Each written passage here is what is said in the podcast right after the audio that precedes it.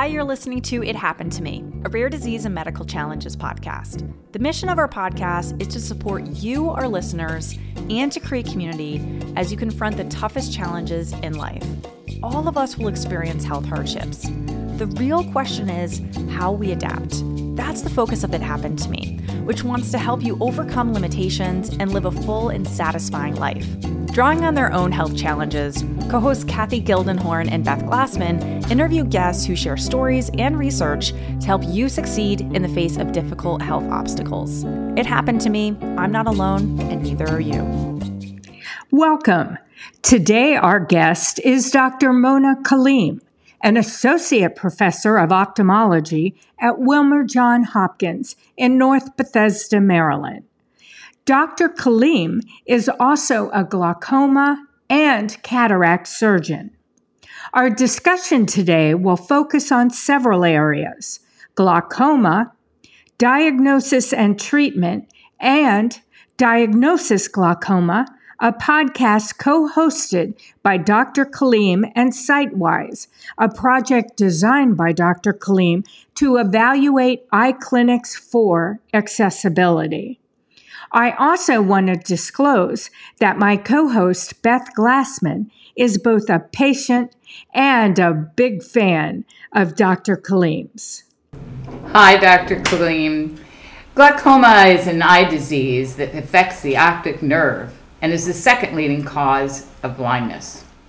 The condition robs the patient of peripheral vision. Approximately 70 million people worldwide have glaucoma.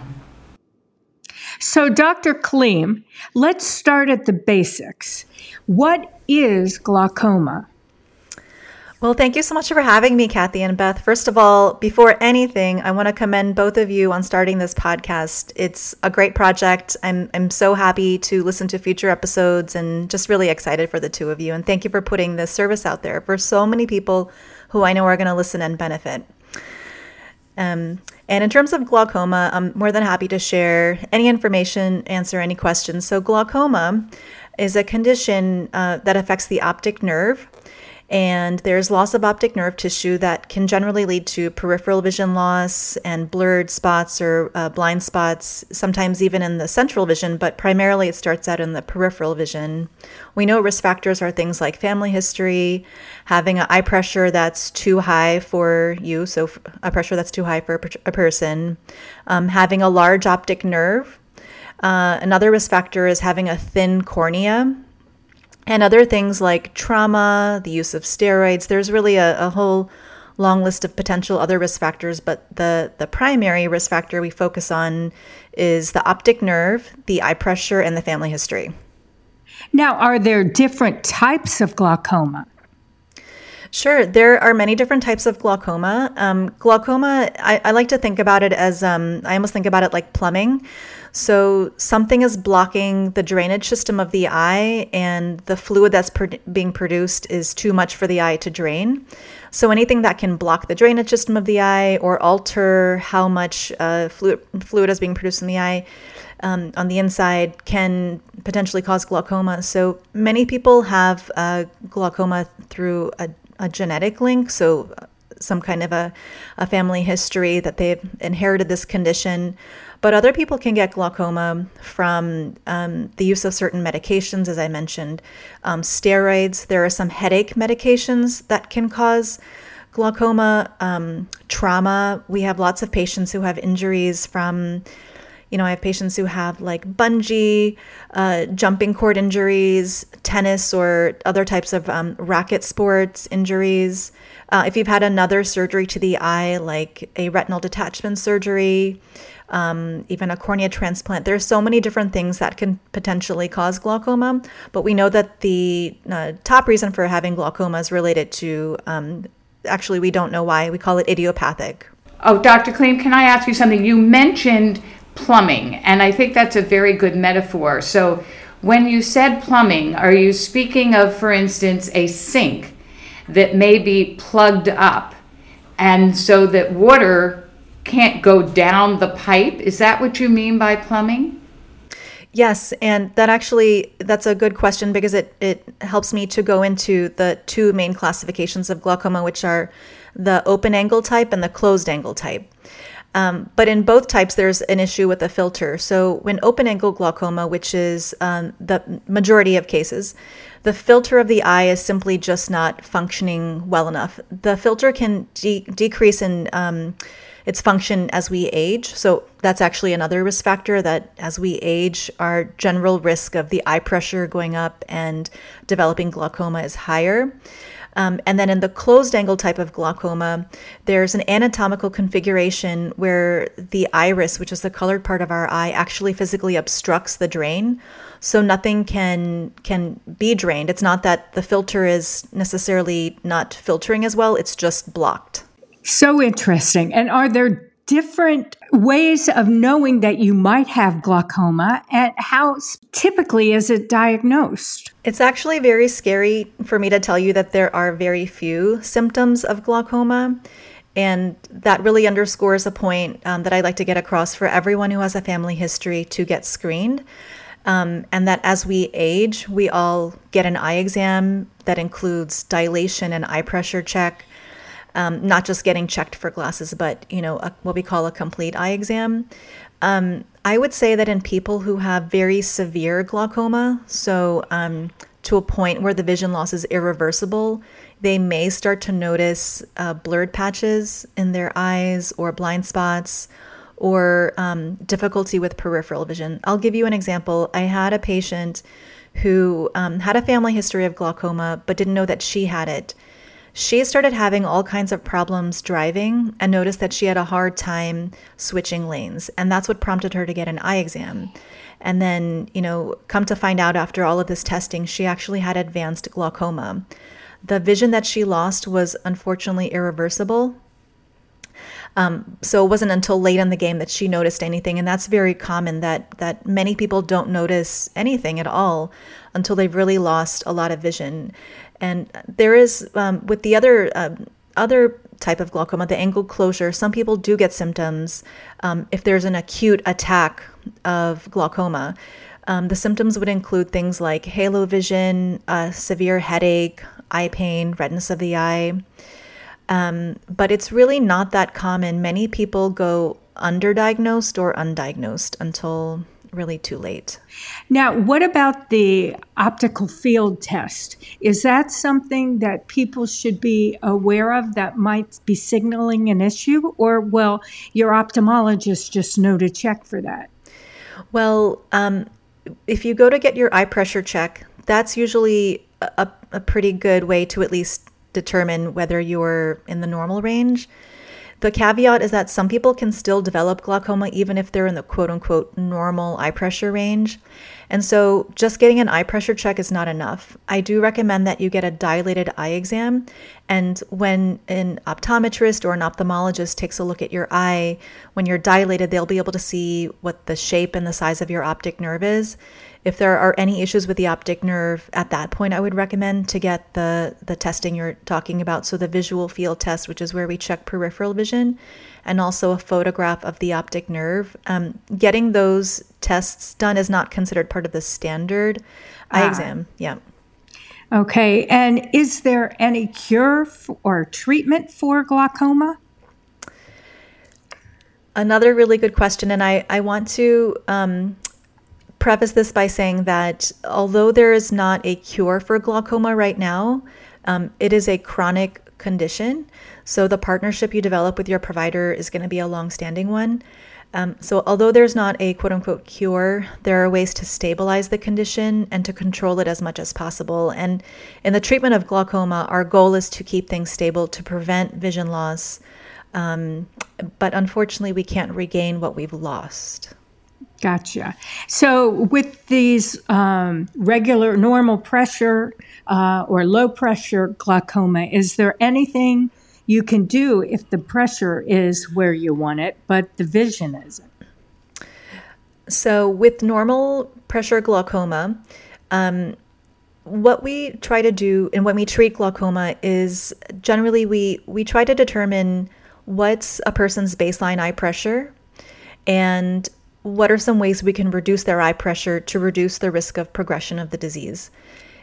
If someone comes in with a normal eye pressure, I'll take a look at that and I'll see, okay, over a, a, series of months or years, what has their eye pressure been running? And I'll figure out what the highest eye pressure was during that time. And I'll generally try to reduce the pressure by 25 to 30%. And that can be with medications, lasers, or surgery. Okay. And if you're diagnosed with glaucoma, should you seek out a specialist or can your regular ophthalmologist treat you? I do recommend that that a person who has glaucoma be seen by a glaucoma specialist at least once a year.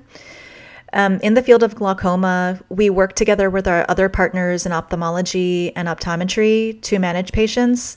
If you have severe glaucoma or you're someone who really only has one good eye, then I, I do think it's a good idea to try to see your glaucoma specialist um, twice a year and sometimes even three times a year. The preferred practice patterns from the American Academy of Ophthalmology indicate that someone who um, only has vision in one eye or has severe glaucoma um, do be seen two or three times in a year. But if you just have well controlled glaucoma, then I think once, possibly twice a year with a glaucoma specialist is appropriate, but at least once a year. So then, Dr. Kaleem, may I ask you, would you be going to two ophthalmologists then?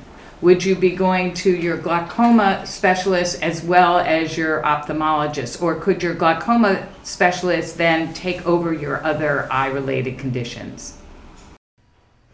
I think it really depends on the doctor, the patient, and also your geographic location. Um, I'm based in the Baltimore, Washington, D.C. area.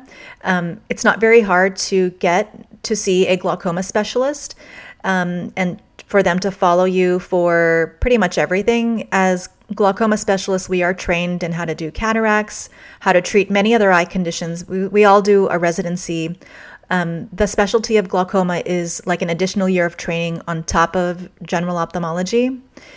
Um, but again, it depends on where you live. If you're in a remote, in a more remote area, then you might want to consider seeing um, your local optometrist or ophthalmologist for more routine visits, and then perhaps seeing a glaucoma specialist at, least once a year. But in any event, see your eye doctor every year. Please, yes. And I, I do recommend probably at least um, twice a year visits because we can't really feel when the eye pressure goes up. And so, why not just get checked every six months just to be on the safe side? Sounds like a very good plan. Now, Beth, I know you appeared on Dr. Kaleem's podcast, the um, diagnosis glaucoma. Perhaps you want to um, talk to Dr. Kaleem about the podcast. Yes, uh, Dr. Kaleem, you're the co host of the podcast Diagnosis Glaucoma. I was honored to be a guest on your podcast. What is the mission? As someone who is from a family of people who have glaucoma and vision loss from other reasons, I learned very early on that access to information for patients is critical to understanding your condition. It helps with compliance and it generally just helps people to feel more in control of their condition. And I also realized that if you have an issue reading or you know with your contrast sensitivity or you know there's something that um, doesn't allow you to read books or the, the brochures that we uh, put together for patients, that there should actually be more like audio resources. And so I approached um, Dr. Harry Quigley, who's my friend, my partner, um, and my mentor on the podcast um, and here at Johns Hopkins.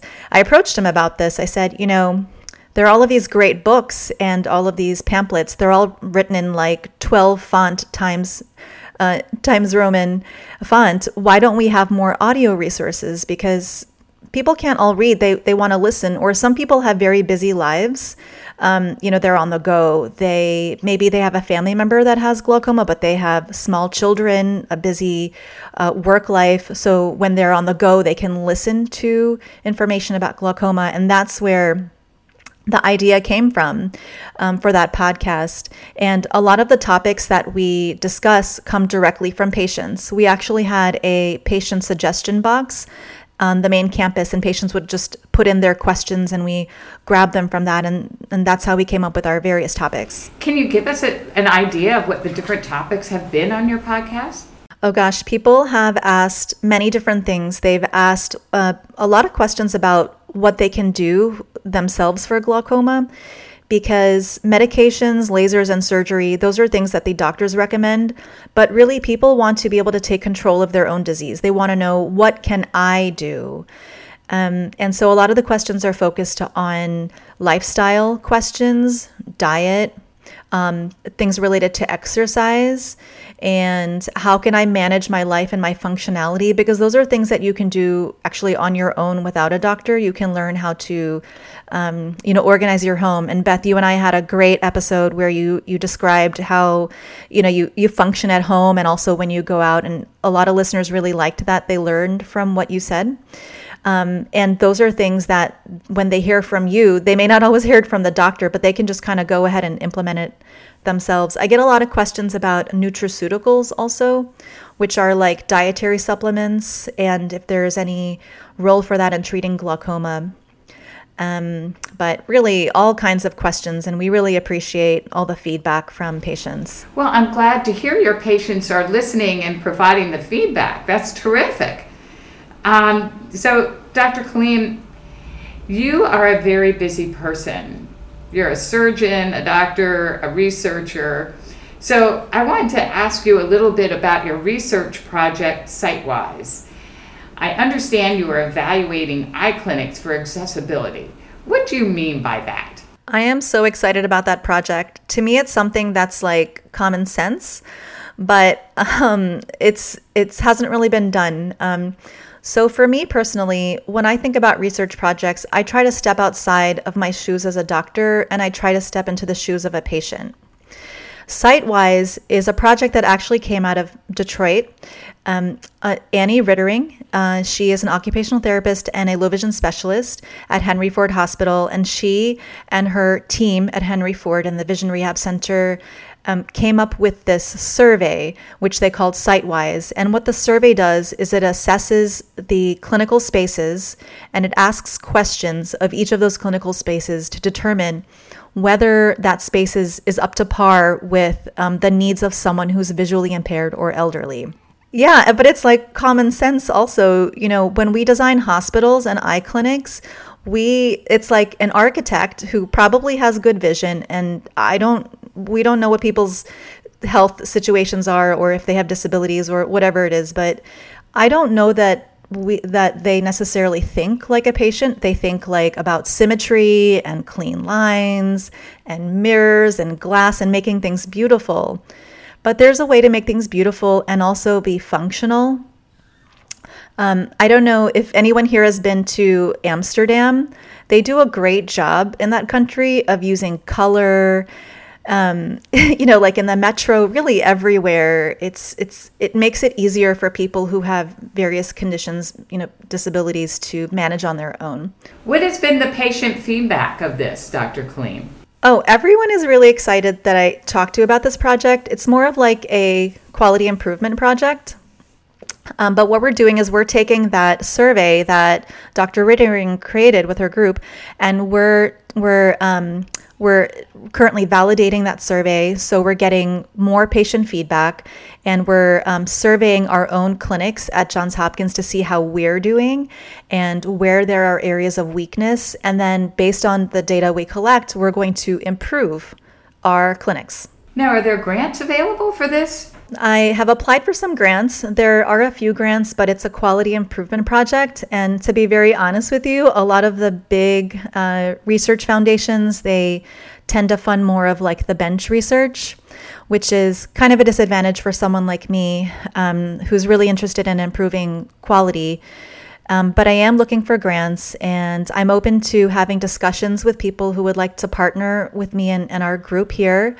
Um, to work on this project. We would love to be able to um, take this survey to other places. It can go primarily primarily we're focused on medical settings right now so not just johns hopkins but We want this to be like a validated um, set of guidelines that someone at X, Y, and Z university, um, eye clinic, or even a private practice can take and try to implement in their in their office to make it easier for their own patients to, uh, you know, to have accessibility and to function in, in the practice. That sounds like a great idea, and I hope that our listeners are going to take this in uh, and maybe we can find some funding for you, Dr. Kaleem. That would be great. I'm definitely working hard. I've been putting in grant applications, and it um, it does take time for anyone who's doing research. Um, all researchers knows that that it, it takes uh, some years, but I'm really excited about this project. And you know, no matter what happens, I'm really happy to do it, and it's something that I would do even if I was. Um,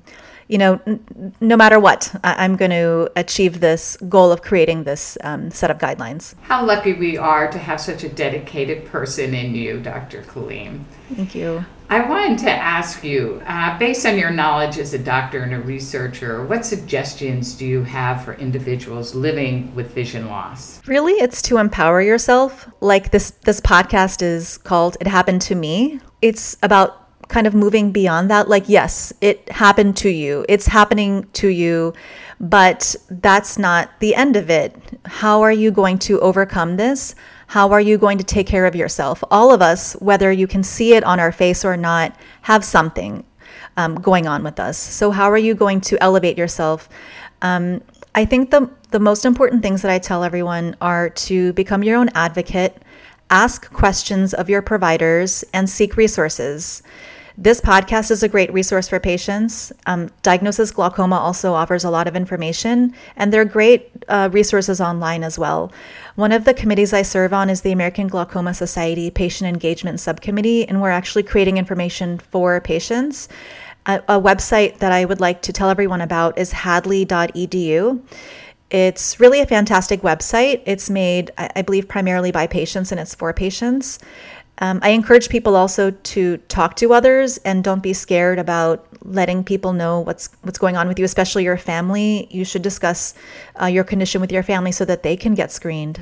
Excellent. Dr. Kaleem, um, I just have to ask another question before closing. This has been incredibly helpful to all of our listeners. And I think the insight that you have, we're lucky to have you on. And and we have to thank you for that. But what advice would you like to share with our audience, um, those who either have glaucoma or have a family history of glaucoma? Is there something they can do, they should be doing right now? Well, first of all, definitely go get a screening eye exam. So get your eye pressure exam and also sorry, get your eye pressure examined and get your optic nerve taken a look at.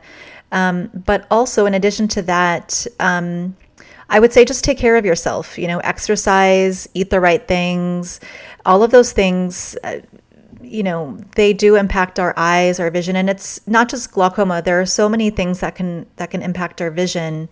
Um, so really just take good care of yourself. Wonderful. Thank you. Dr Kaleem thank you so much for being our guest today on it happened to me i'm not alone and neither are you we have learned so much about glaucoma and our listeners can find your podcast on diagnosis glaucoma to answer questions that they may have. I wish you good luck on your project SightWise. And for anyone out there, this is a very worthy program. Please get on board. Thank you so much for having me. Have a great day, everyone. Thank you for listening to this episode of It Happened to Me. We encourage you to learn more at ithappenedtomepod.com. That's ithappenedtomepod.com. Please use the contact form on our website to submit your guest suggestions, comments, questions, ideas, and feedback for the show.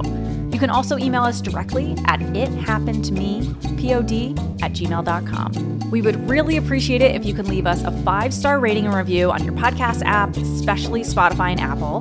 This helps others in the rare disease and medical challenge community find us.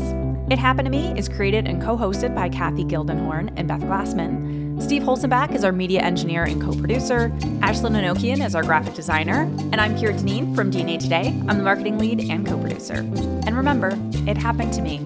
I'm not alone, and neither are you.